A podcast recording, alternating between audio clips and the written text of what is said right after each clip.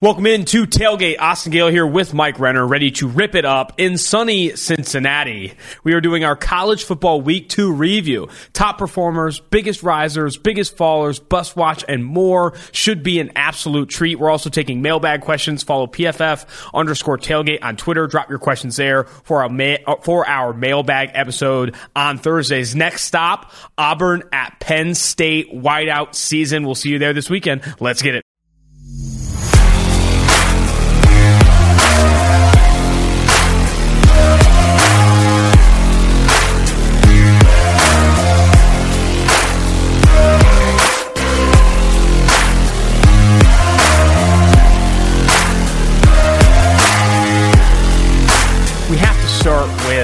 Lamar Jackson. Ooh, Lamar Jackson is, I think, under a lot of scrutiny for yesterday's performance, and I argue, rightfully so. The three fumbles were costly. The three fumbles were costly. I'm not saying he's a bad quarterback. I'm not saying the NFL has solved Lamar Jackson. I'm not overreacting to anything. That's what he's it a, sounds like you're saying. No, he's a very talented quarterback that made some crucial mistakes that I think ultimately cost him that game. That's a fact.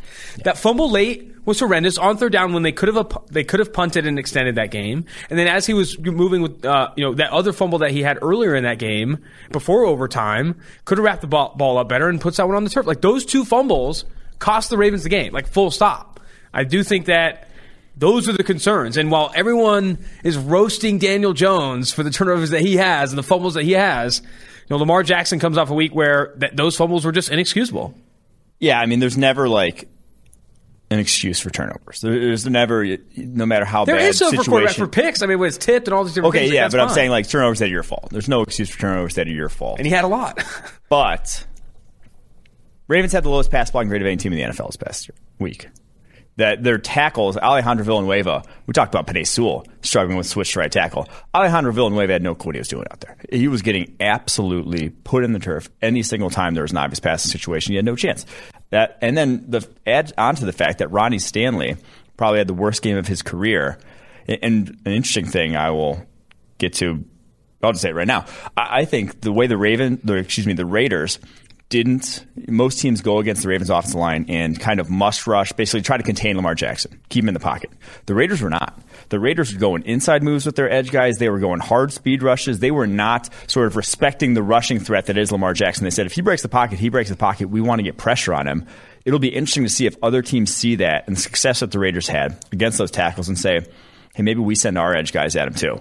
Maybe we try to get that pressure on too to rattle him. Maybe they are weak there, and we can actually take advantage of this because that uh, last year you didn't see that nearly as often. So I think that is one thing that, yeah, the pass blocking was a little untenable. That, was not a lot of guys would have struggled with that, but I do think Lamar Jackson does fair does shoulder his fair share of the blame in that scenario. That, that's all I'm asking. I'm not all we. I think some people come out of that game and say Lamar Jackson did everything he did to win that game, and maybe he did, but still gave up some costly turnovers, two fumbles that I think could have been avoided. Absolutely could have been avoided. The biggest issue though is what you hit on. Alejandro Villanueva and Ronnie Stanley both earned sub 50.0 pass blocking grade. They allowed 17 pressures between the two of them. It was like one of the worst tackle duo performances we've seen. Yannick Ngakoue and Maxx Crosby have the two of the three highest pass rush win rates of any player in the NFL right now because there was going, they were just teeing off on Stanley and Villanueva. And those are good edge rushers. Don't get me wrong; they are not that caliber of edge. Like you, they should not have. Don't tell them that. Utterly unblockable the way they were. That a lot of that's still on the tackle. And Yannick Ngakoue got hurt in the first half. They Didn't even play this back half. That's why you know Carl Nassib played good reps for them too. Like he earned a really high yeah, grade. basically anyone who got well. thrown out there was getting pressure. Absurd, absurd. Defensively too. What was your takeaway from? Martindale just locking in in this cover zero. I mean, you were watching the Manning cast. We'll talk a little bit about that too. But like, they're like every play is in cover zero again, cover zero again, cover one again. Like every time, they're like, okay, we know it's man, we know it's man. And for most of the game, the Raiders receivers couldn't create separation to save their lives. You know, Bryan Edwards and Henry Ruggs didn't have a target until like deep into the third quarter or reception. I think deep into the third or fourth quarter. But in the end of that game, you saw Bryan Edwards show up, Henry Ruggs have that huge reception, and obviously Zay Jones comes free as Marlon Humphrey runs into another defender they I do think that it kind of exhausted that cover one or you know, that heavy man coverage look, and eventually you know Derek Carr and company took over. Yeah, I mean they still didn't give up that many points. It wasn't like they got exposed by any means. I don't think it was that big a deal. It was just some you know, running two man at the end, and like the two minute situation was where I'd more question, not the cover zero stuff. That's kind of their bread and butter. That's what they do. So I didn't really, uh, I wouldn't be too critical of that. I thought they had success with it early on enough to where it wasn't a big deal. Other highlights in this game Kolton Miller, one of the highest graded offensive tackles in the NFL right now after what was a really, really outstanding performance for him. Derek Carr and Darren Waller, they were they were targeting, you know, Derek Carr was targeting Darren Waller to the point where it's being memed, and probably rightfully so. It was absurd. Um, but your opinion of Derek Carr's performance in this game? I saw it as the tale of three and a half quarters versus the last half of this game, where he started really shaky, very really inaccurate, which is uncharacteristic to Derek Carr. But then as the game progressed, specifically late in the fourth quarter, just showed up in a huge way, strike after strike after strike. Specifically those tosses to Bryan Edwards. I've said this probably multiple times on this podcast, five plus times. Derek Carr is the best player on this football team. And when you include positional value over Darren Waller, if you want to argue talent, argue talent. This he is the best player on this football team. He's a top twelve quarterback in the NFL, borderline top ten when he's hitting. The reason the Raiders are four point dogs in this game at home, the reason the Raiders are not even, they're plus 300 to make the playoffs is because this roster is horrendous. Now, they showed up against the Baltimore Ravens. Can they continue to exceed expectations? It'll be interesting. But Derek Carr, I think, will continue to ball out like he did. I do have to give a hat tip to Mike Mayock because the signings of Casey Hayward, KJ Wright, Yannick Ngakoue all came up big in this one. Like, those were all like shit, those look like you know three of their best defensive starters right now, and that's obviously also an indictment of how he's drafted in recent years. But those three guys, those three signings over the course of this offseason, I think are going to be to massively improve this Raiders defense. Again, it's going to be difficult to not improve, but I, think just what they bring to the table is something that they've been missing at all three of those. Positions. I mean, all they had to do was make Clelin Ferrell healthy and active and played Damon Arnette one snap for this defense to improve. I mean, they put on you put on veteran free agents. You're gonna you're going to perform better given yeah. the performance of these rookies. So I'm not all that surprised by that. When you replace Damon Arnette and Clelin Ferrell with actual production productive players like Casey Hayward and Yannick Ngakoue, you're going to see success. How much do you think Marlon Humphrey wants to kill Chris Westry? Or how much? How how did he even look at him in the locker room after that? I don't think so. After that blast, he got picked. Obviously, Westry picks him on the last play, the touchdown to Zay Jones, where I mean, that's Marlon Humphrey. You have no chance at that point. We're, we put the coverage stats on him, but we don't downgrade a guy in that scenario because shit, you can't. Like that. That is he got screwed by Chris Westry. Chris Westry should be, you know, even though not technically responsible, that was his fault in that last touchdown. Humphrey did tweet out, I think it's crazy to feel, it's crazy feeling giving up the game winning touchdown. And he's uh, talking about specifically. And then did he tag play. Chris Westry? I don't know. He didn't tag Chris Westry. Did you see the tweet I sent out of him absolutely destroying Hunter Renfrow for fun on that play in the beginning? Yeah. Just, that's, I mean, when a quarterback breaks the pocket, you gotta you gotta be wary of that. A cornerback, that's like the Richard Sherman from back in the day against uh, Davante Adams. A couple more things before we get to the college football slate here. We're doing a full college football review. The Manning cast. I don't have a lot to say about it outside of it was objectively better than honestly any other. I was paying attention to the broadcast, which I rarely do. And I pay attention to that broadcast because it was objectively better than other stuff that I've seen. So I, oh, I love it. Okay, I'm just like more of a take on announcers in general. It's just I feel like everyone likes the announcers that are prepared and know the game and know like what's going on. It's mm-hmm. like not that difficult. I don't want to say like to be good at it, but it's just so many guys seemingly mail it in, don't have a handle on the schemes, the players, the whatever. When like that's their job, like you can tell the quality difference when someone actually knows what's going on in a football game and when they don't. And that's kind of, I mean, the, obviously Peyton and Eli are, are or Peyton especially is very entertaining as a human being, but more just like them knowing like not just it's not even just X's and O's, but basically like how the game works is so much. It's so so refreshing compared to just 95% NFL broadcast. I will say it can be cleaned up a ton. It was obviously a bit of a circus trying to get to commercial breaks. It was like a circus though. Like it, they I would have liked it to be less chaotic. Yeah. It was chaotic but entertaining. It was also super new and I think a lot of people took to that. They did not comment on the game a ton. And I do think they knew what was going on in the game, but something that I do think it was lacking was like just overall like player knowledge. Like, I mean, yeah. neither Manning knew even knew who Zay Jones was on that reception. So, like, and I don't think that that doesn't concern me, but I do think to the average fan, mm-hmm. I think it was a broadcast for high end football fans who don't need people describing what the play is from a high level. In their handheld. Yeah, yeah you, you, don't need your handheld that you can see the play, you know what happened. You don't need every a comment on every single play, a play by play on every single play. But when you want this high level con- or in depth conversation about going for it and all these things when they had Russell Wilson on. I thought that was utterly fantastic. I'm encouraged to, or excited to watch more of that moving forward. Last thing here, friend of the show going down after two weeks. Top 25 team according to PFF power rankings. USC fires Clay Helton, a new era in USC. Let's not focus too much on Helton leaving. Talk to me Oh, about. focus on Helton leaving. Talk to me. Okay, go ahead. What do you have Six years there, or was it seven years? Six years after being interim for like a half year. Zero. Like the fact they lasted this long, the fact that you allowed him last year, then two games into this year, uh, malpractice on USC's part. What was their because- expectation? Yeah, because that was the to it to, for it to get better just immediately overnight. I don't know, but that uh, that was not like they're they are in shambles. I'm curious to see if they can really pull a big name to USC. What's the big name you that's want? the other to thing is like who would be the big name? Everyone's going to say Urban Meyer. It would Urban Meyer's not going to fucking leave for USC. And, and Brady Quinn tweeted out he could have left for USC last year if you want, he could have had it last year if he wanted to. So uh, knowing that, it would be very doubtful if he does that. Uh, it's one game into his NFL coaching career. That would be utterly absurd. But I, I, I think the name that I would be the most intrigued by is Matt Campbell, Iowa State. I know uh, Bruce Feldman put out a list of names. Uh, most likely candidates included Mario Cristobal from Oregon, Luke Fickell from Cincinnati, uh, obviously Campbell, James Franklin from Penn State, and Tony Elliott from Clemson, the offense coordinator there. I, I think Campbell's the one I'd be most intrigued by because he's obviously way way overachieved considering talent level at Iowa State. You know, they have not, they don't have a recruiting base, they don't have uh, a tradition, they don't have shit much out there in Ames, but they've won games. So I'd be intrigued by him. I think the more likely one's probably Fickell though. Fickell to USC would be sick for him. Obviously, I know the University of Cincinnati loves the guy, and they already lost Marcus Freeman to Notre Dame. So I think having the heir apparent removed, and I, I think Luke Fickell, though, now that they're moving to the Big Ten, uh, Big Twelve, there could be you know a legitimate the thing. opportunity for him to like stay there stay. and like le- like build a you know team forward. So another a couple other names: Billy Napier, ULM, you know. Friend of the. Our boy pod, Billy. friend of the pod, and then also Jamey Chadwell, another friend of the pod, maybe getting their jobs at USC should be a treat. Who's there. your biggest friend of the pod that you want to see at USC? Not not like doesn't have to be Drinkwitz. realistic. You- yeah, Drinkwitz. Eli. You. Drinkwitz is my guy, literally my blood. Were you crying when they lost to Kentucky? I literally shed tears. It was a tough, tough scene. You were right next to me. It was, uh, it was literally crying tears. Uh, shall we get to our reactions to the college football top twenty-five? yes, sir.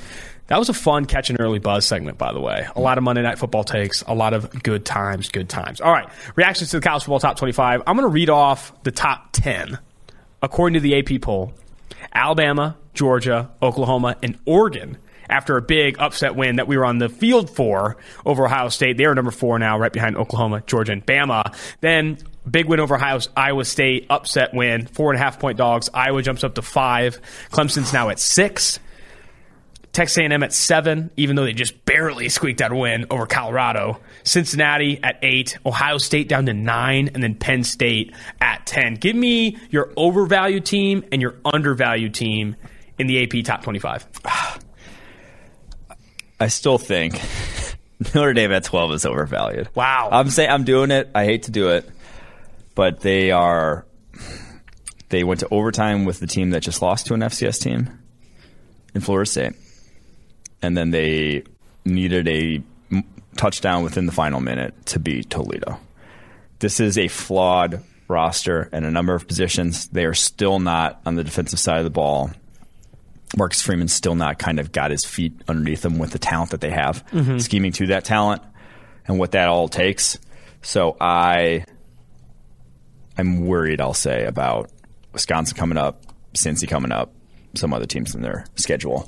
So Notre Dame at twelve, I think is overvalued. But there are some other teams up there overvalued as well. Yeah, I think you know Iowa is a name. I think a lot of a team. A lot of people will say is overvalued just because so much of their success has been predicated on some volatile areas of play, some defensive touchdowns, not necessarily stellar quarterback play. And you could say the same for Texas A&M. Like Texas A&M does not have a good situation under center, and when you're trying to compete with the big dogs and, and be a top four team, you need to have kind of that next level player at quarterback. But I think the team I am going to highlight is um, actually a little bit further away, Arizona State, which is at 19.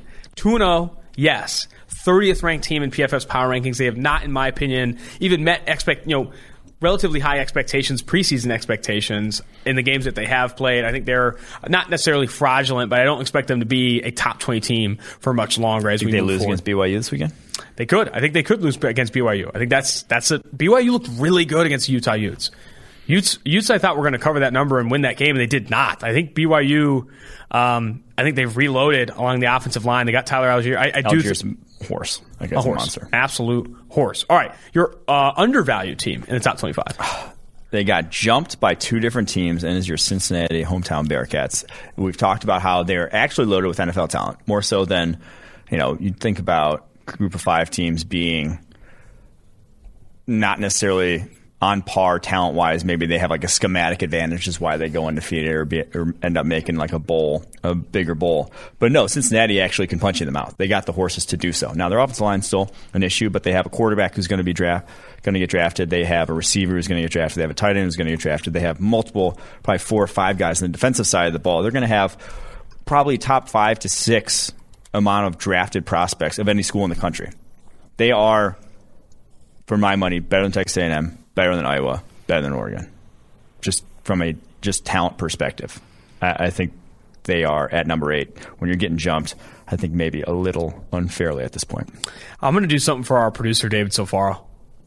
I got an undervalued team that I think he's going to like. This. I hate- I think I hate this already. Michigan Yep. is a bit undervalued. Just cracked the top 25. They have a top 10 offense in EPA per play, top 25 in the Power Five, or um, sorry, it, top top 20 in EPA per play allowed on defense. Aidan Hutchinson coming off a monster game over Washington, where they were six point favorites and blew them out at home. Michigan, I'm not saying is back. But I think they're undervalued at 25. I think they're better than a lot of the other teams that are slightly above them. I think they're better than Arizona State. I think they're better than Arkansas. I think they're better than Coastal Carolina. I, I think this is a very good football team. I think Michigan continues to climb up the ranks. I like Michigan this year. And I'm not preseason. I would put the line Ohio State Michigan at like minus 30 in favor of Columbus, in favor of Ohio State. But it's in Ann Arbor this year. And we were at, we've talked a lot about Ohio State and CJ Stroud has not played well. That's a big reason they lost that Oregon game. We could talk about that. But that offensive line also got beat up without Kayvon Thibodeaux. Defensively, they're the second worst team in the Power Five in the EPA, EPA per play allowed through two weeks. This Ohio State defense did not look good. This Ohio State offense has flaws. They have a really good receiving corps, and that's just about it. The spread's still going to be largely in favor of Ohio State. They are the better football team. I'm not saying Michigan is better, but oh, buddy, let's not let's not sleep on Go Blue. Yeah, they, they have a lot of talent defensively. I, I still think offensively, I'm not buying it. I mean, K. McNamara passed for 44 yards. He went 7 to 15 for 44 yards against Washington. Washington need to when you got Blake Washington, Corum. Washington straight burning one of the best secondaries in the country this year with a dog shit offense because they've allowed like 150 yards passing through two games. Yikes. And lost both. That is that is kind of that's difficult to do, honestly. So, uh, yeah, I, I can't. Actually, 149, not even 150. Uh, but yeah, I think Michigan. Until I see it from Cade McNamara, I'll I'll pump said brakes on All them good. undervalued. But 25. But they, but they, their defense is legit. I'll say that. All right, before we get into our top performers from college football week two and review some of the risers and fallers, let's get into our DraftKings sponsor. We, week one may be over, but the season's just getting started at DraftKings Sportsbook, an official sports betting partner of the NFL. To kick off week two, DraftKings is giving new customers $200 in free bets instantly when they bet $1 on any football game. Simple enough. Listen up because you don't want to miss this. Head to DraftKings Sportsbook, uh, Sportsbook app now and place a bet of $1 on any week two game to receive $200 in free bets instantly if Sportsbook is not yet available in your state. DraftKings still has huge cash prizes up for grabs all season long with their daily fantasy contest. DraftKings is giving all new customers a free shot at millions of dollars in total prizes with the first deposit. Download DraftKings Sportsbook app now and use promo code PFF to receive $200 in free bets when you place a $1 bet on any football game. That's promo code PFF this week at DraftKings Sportsbook, an official sports betting partner of the NFL. Must be 21 years or older, New Jersey, Indiana, or Pennsylvania only. New customers only. Minimum $5 deposit and $1 wager required. One per customer. Restrictions apply. See DraftKings.com slash sportsbook for details. Gambling problem? Call 1-800-GAMBLER. In Indiana, 1-800-9-WITH-IT. We are on to our top performers, and I'm going to kick this thing off. We talked a little bit about them on the Monday episode. We're going to bring we're going to bring it home here on the Wednesday episode. Quarterback Sam Howell mm-hmm. was an absolute baller. And were they who were they playing? Austin, Austin Peay. P. Austin Peay. One of the worst programs in all of college football, but still super impressive as a thrower. He obviously had that dime deep ball that was your cake your cake your pants moment from Monday's episode.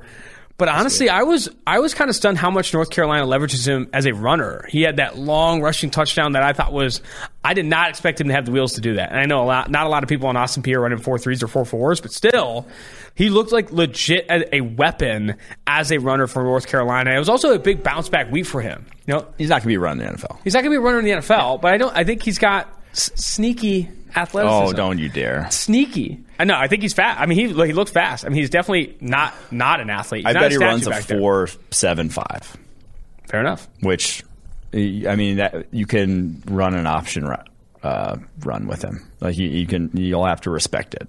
I, I mean, I, I think Austin Peay had to respect it because he looked really good as a runner. Obviously, looked good. Like I. I, I don't feel like I feel the same way about Spencer Rattler, who's next on this list, where you're not going to involve him in your run game. Like you're not going to run a quarterback power with him too much, but you have to respect him. And when he breaks the pocket, you have to respect that. And that's how I feel about Sam Howell.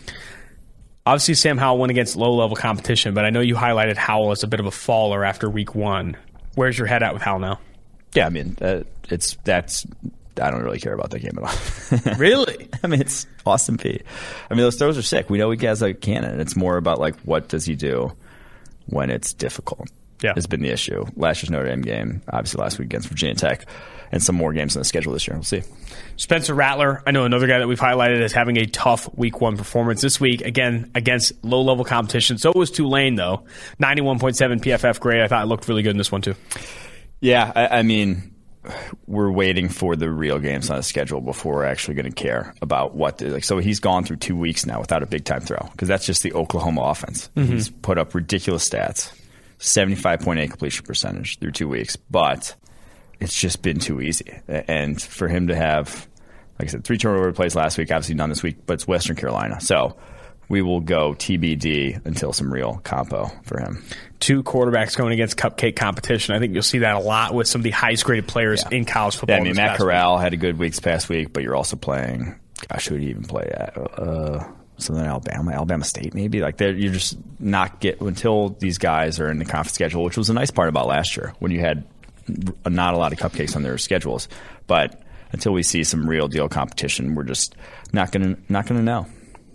What about Ike Ekwonu? We watched that tape on the drive back from Columbus, putting everyone in an absolute blender. He's one of the highest graded offensive tackles in the country right now for NC State. Another really, really impressive game as a run blocker, but also keeping relatively clean sheets in pass protection. Yeah, now this was a guy that I highlighted who was going to be on the biggest riser list because 58 pass blocking snaps, not a single pressure. The best pass blocking performance of his career for my money. Now, it's Mississippi State. It's an SEC team. It's not an SEC team known for their defensive end talent. It's obviously uh, Mike Leach, not known for producing a lot of defensive talent. He was not going up against necessarily guys that are really going to threaten him, but you got to block those guys too. You got to win against those guys too. And he absolutely dominated in that one. So that was.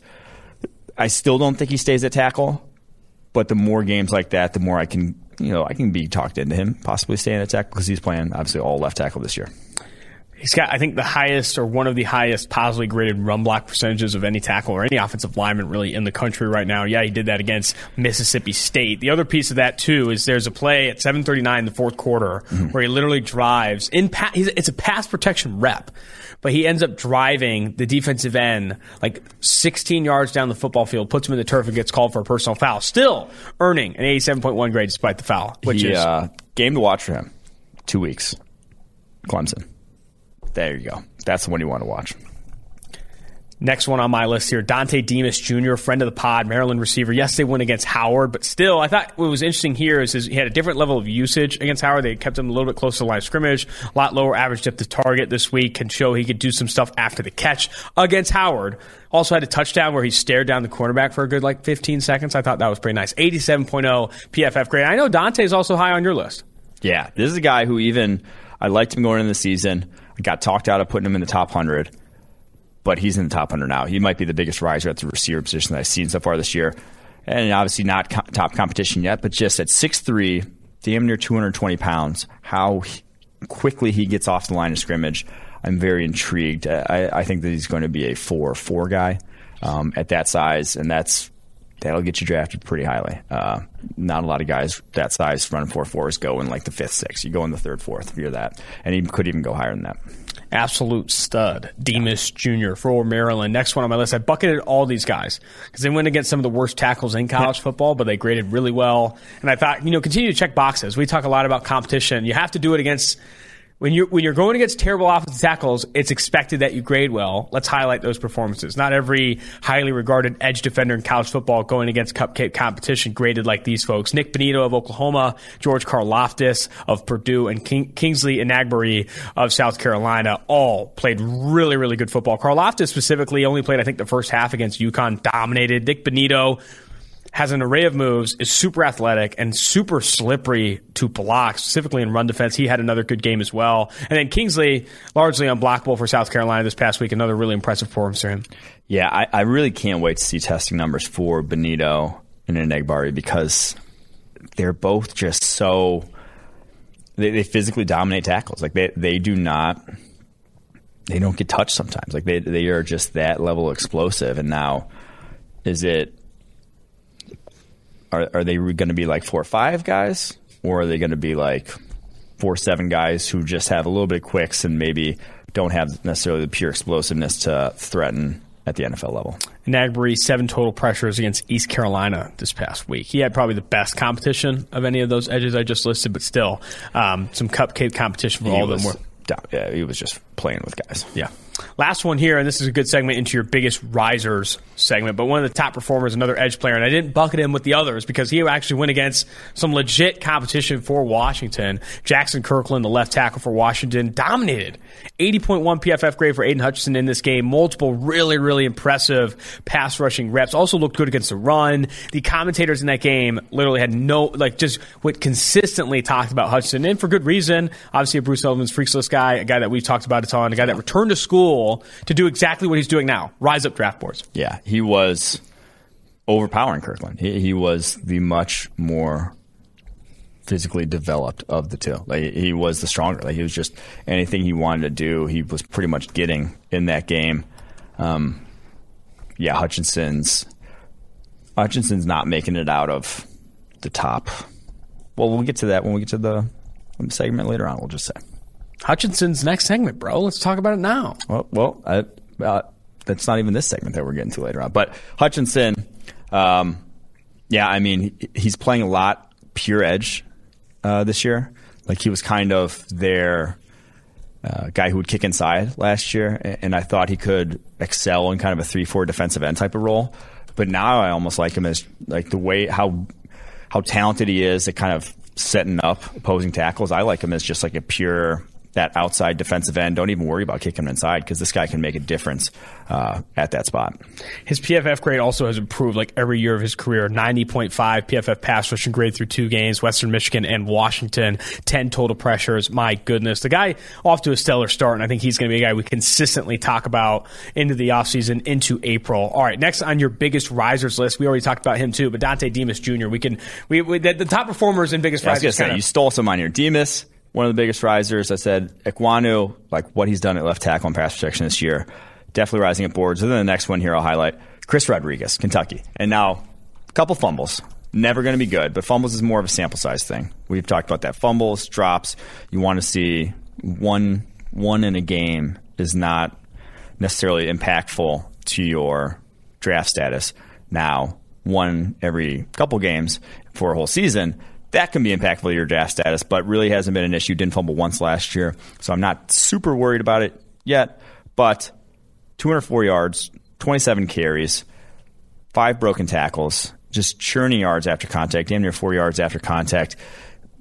I, I think he has a little more juice. I think he's slimmed down a bit from what he was last year and, and has a little more home run, big playability in his game. Uh, and even as a receiver, looks a little bit better. So I think now he's obviously going to be limited in that regard, and you kind of know what you're getting into for guys 5'11, 225. But if you're looking for a power back in this class, he might be the top guy. Can we get Could a be. quick break in the risers and fallers segment before I touch? We t- James Palmer of mm. NFL Media just said on national TV that Tyreek Hill is the best deep threat in national in NFL history. after Anthony Treash, Anthony an analyst here at PFF, got legitimately put on a barbecue. I think I saw multiple memes of him on a barbecue for having that same take. Now, James Palmer, for whatever reason, is not getting the same hate. I'm not sure why, but here we are. The, uh, the that's Said uh, is, not even might be. No, he is is yeah. Wow. which is impressive. I think a lot of people will come to defend James Palmer before they come to defend Anthony Treash, but we'll see. We'll absolutely see. For C Rod, how do you, I, some of the concerns I have? I know he's a friend of the pod. But what about what about the long speed? I, I- Mm-hmm. Yeah, I mean, I, I said it wasn't. I thought it's a little bit better this year. Like I said, I thought he slimmed down a touch. It's never going to be good, but Najee Harris isn't good. J- Josh Jacobs isn't good. The, a lot, the amount of power backs who have long speed is like Saquon Barkley. And you know that's why he was the alien that went number two overall. There's not a lot of dudes that are in the 225 plus range that you can count on to hit home runs. and where would you play Demarvin Leal at the next level? So yeah, next biggest riser here, Marvin Leal against Colorado. Monster game. I, I mean, pretty much unblockable in the run game. And the biggest thing why I loved this tape and probably one to go back to 18 snaps in the interior. He was that versatile guy in this. We've talked about the so the Texas A&M defensive end. He's 290 plus pounds, 6'4", but they play him at edge, where there's not a lot of 290 plus pound guys at edge in the NFL. So where is he going to end up? His tape on the interior, double teams, a little bit of an issue, but man, he was good against guards. I, I want him going up against guards as a pass rusher. I thought how he wins with his hands, so much pop in his hands, that is going to play.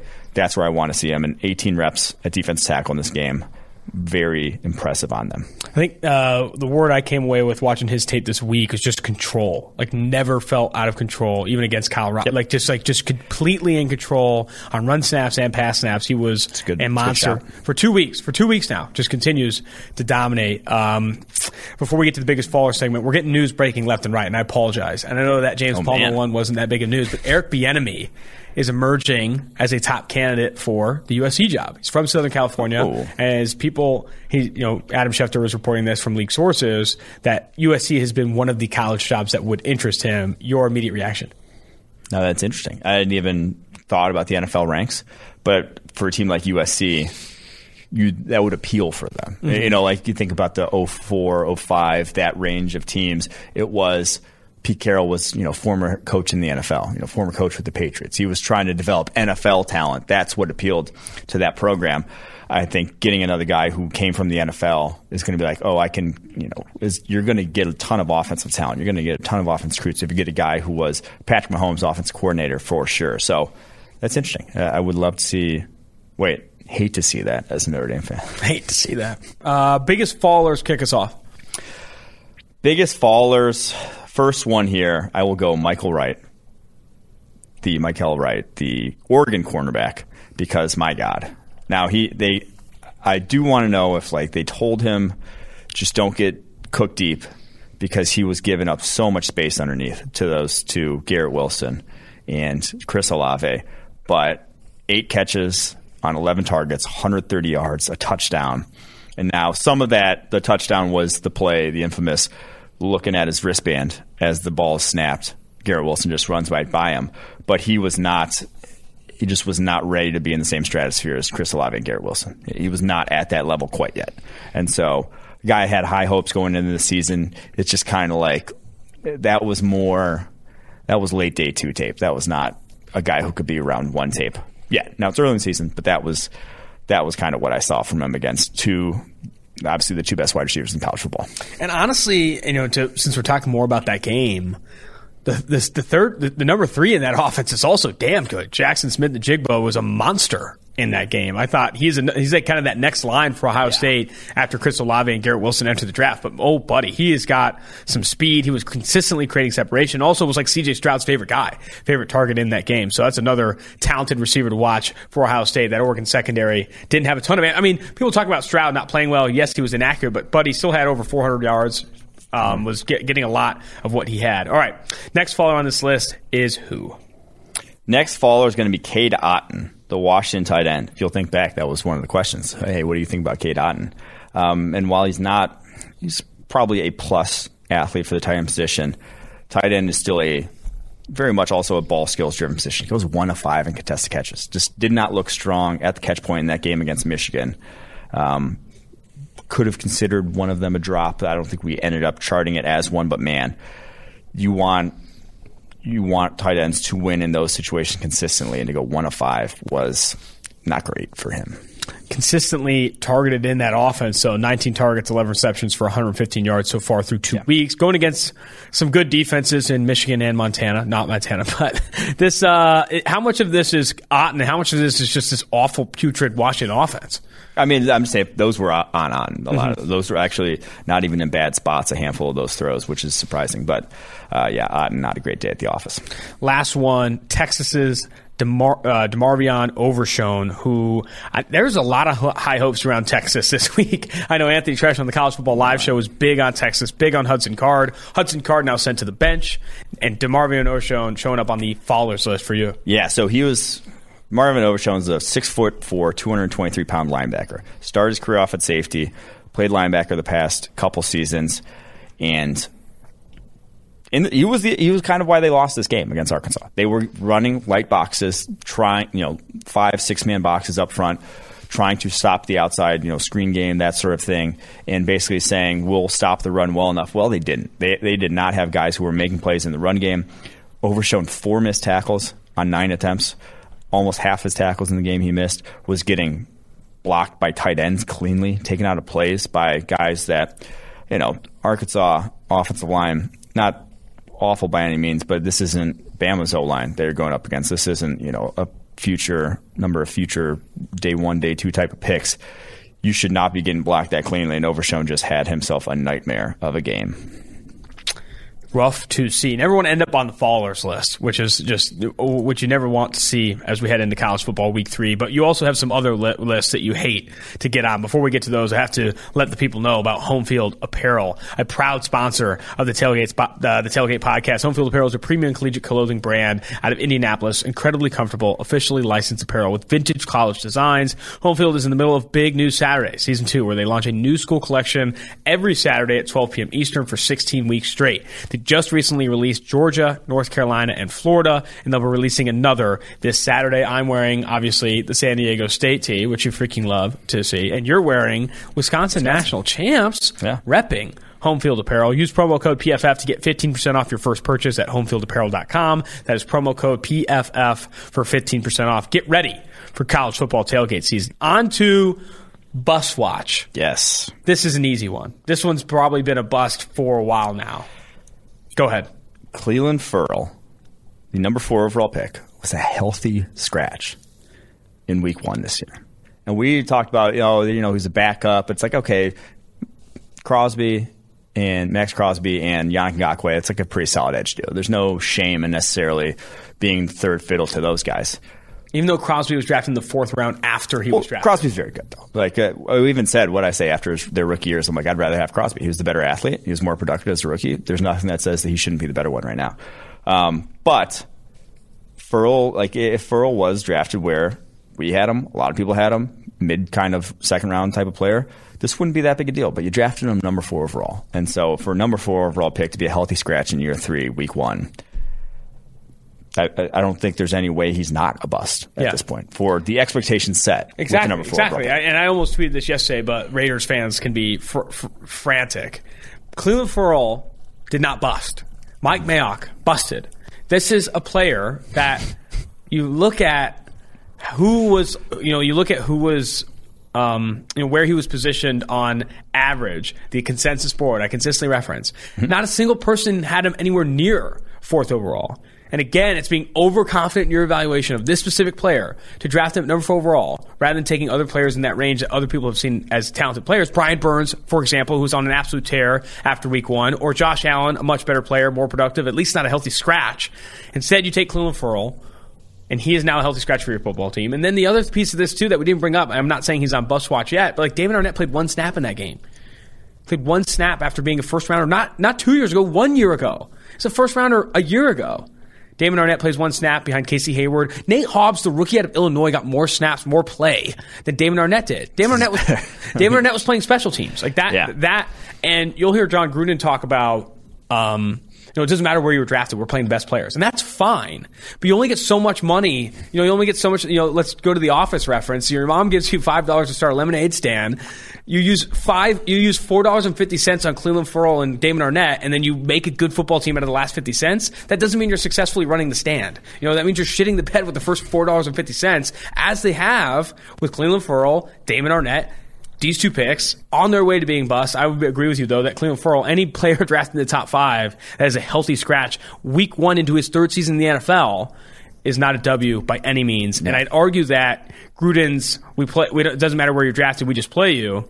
I just don't know necessarily. Um, I just don't necessarily. That's a good reason still to draft him. So Ferrell firmly on bust watch, but we're going to add a new bust watch to the bust watch, mm. which is Hall of Fame bust. I like that. So we're adding guys who have you know good performances, maybe later in their career, and we debate are they Hall of Famers? We can't do this every week. You think? Yeah, I mean there, there's going to be, and the, this week I think the only name that qualifies strongly for this is Chandler Jones, Arizona Cardinals. Do you know where he ranks among active players in terms of sacks? I'm going to say sixth. Second. Wow. Von Miller first, who first ballot Hall of Famer. If you listen to the Hall of Fame episode, we called that, we said that one already. But he has more than J.J. Watt.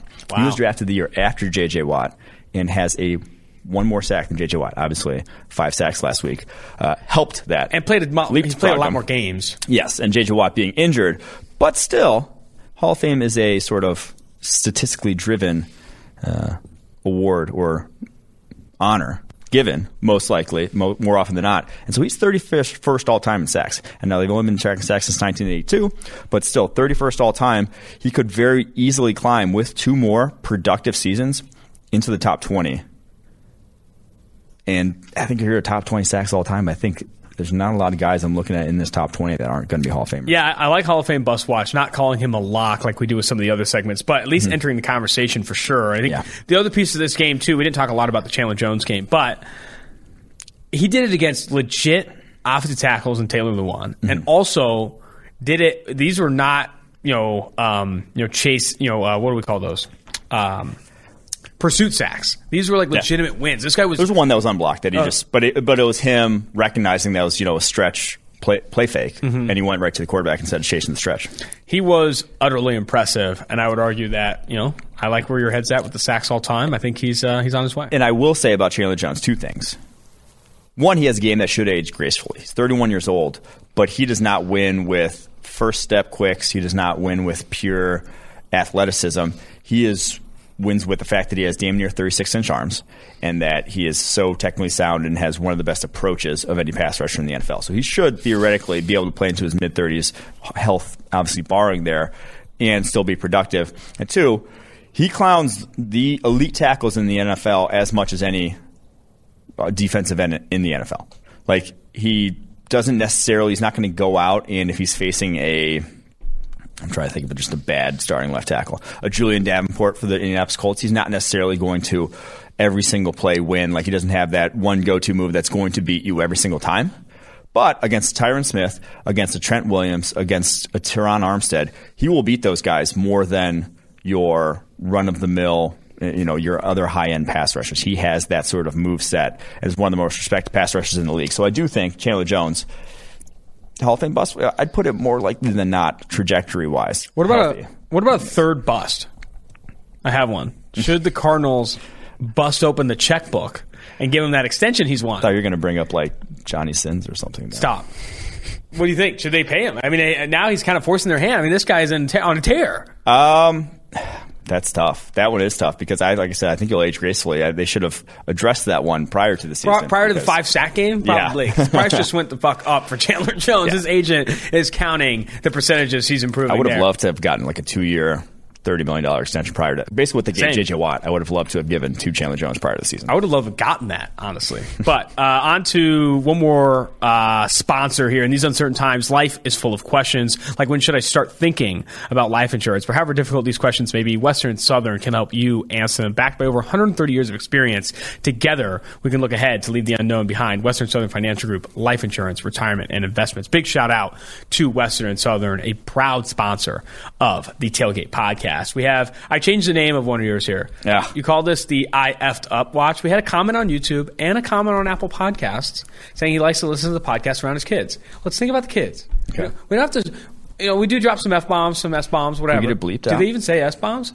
Regardless, we don't have to name a segment with a curse word in it. I don't think we have to be that degenerate. It's a whiff watch. So, Whiff Watch, who is someone you whiffed on now looking back on your draft boards? Yeah, this one this one's been a whiff watch, but I had hoped at some point in time there would be know, say breakout, but it, it would have justified it. But Jourdan Lewis, fifth year cornerback, Dallas Cowboys, was the 24th overall player in PFF's draft draft board back in 2017.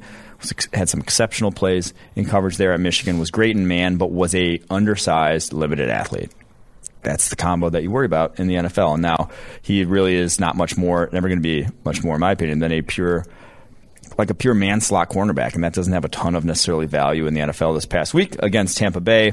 35.2 coverage grade. Uh, yeah, he had the pick. That was on the Hail Mary.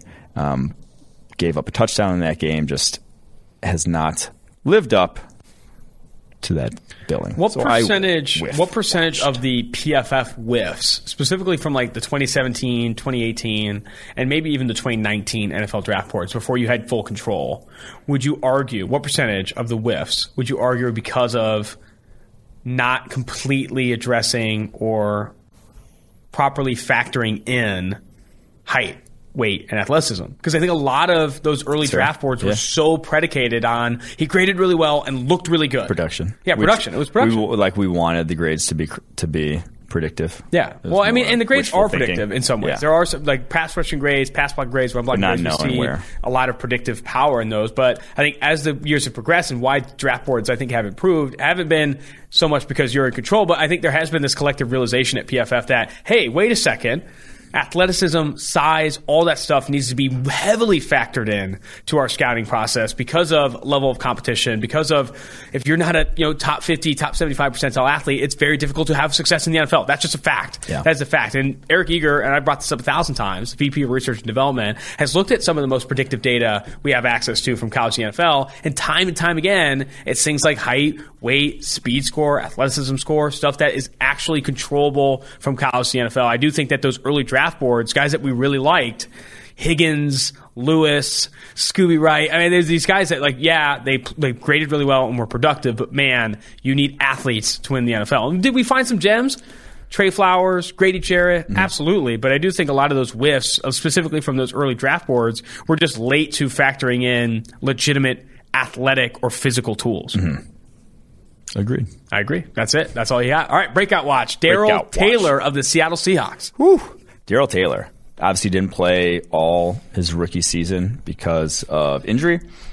This past week against Indy, 90.5 pass rushing grade, had one of the best pass rushes of the week where he flat he pancaked Braden Smith, a, a right tackle who just got paid big bucks there for Indy, and, and no trip, no uh, no running back clipping his heel, no stepping on a guy's foot, just a pure bull rush that put Braden Smith on his back that you don't see too often. So 90.5 pass rushing grade was obviously only 12 pass rushing snaps, 26 total snaps, not a whole huge sample size, but you can't fake that kind of explosiveness, that kind of power against a right tackle like Braden Smith. You're going to have to have something there to do that. So I'm excited to see what he puts on tape because Seattle's defensive line was dominating. And not just Julian Davenport, some other guys on that offensive line. Yeah, I think their line. defensive line as a whole really did exceed expectations. Darrell Taylor, Alton Robinson among the group that did a big breakout for Darrell Taylor. Lastly, and this is one of my favorite segments we're doing weekly now Yeah. because every week you're going to have to add another piece here. First round lock, break down who you've already added to the first round lock list for the 2022 NFL draft and who you're adding this week. Start with Kayvon Thibodeaux, Oregon defensive end. Went to Derek Stingley Jr., the LSU cornerback. Then Evan Neal, the Alabama offensive tackle. And the fourth one that I'm adding, like I said, I hinted at it earlier, Aidan Hutchinson. Really? Aidan Hutchinson's first round lock. That that athletic going up against another NFL tackle and beating him to that degree, he- he's going to go in the first round. Wow. I did not expect Aidan Hutchinson would be this early on the list. I didn't either, but he's been exceptional this year. Truly, truly has been coming back from that broken leg. Fantastic stuff, Mike. Another episode in the books for the Tailgate Podcast. Remember to make sure rate, review, and subscribe to the podcast. And ask us questions. Follow PFF underscore tailgate on Twitter. Send us a DM or leave us a question on Apple Podcasts to get that answered on the Thursday episode here on Tailgate. Until next time, Asa Gayle, Mike Renner, producer Mike Quinn, producer Max Chadwick, Tailgate.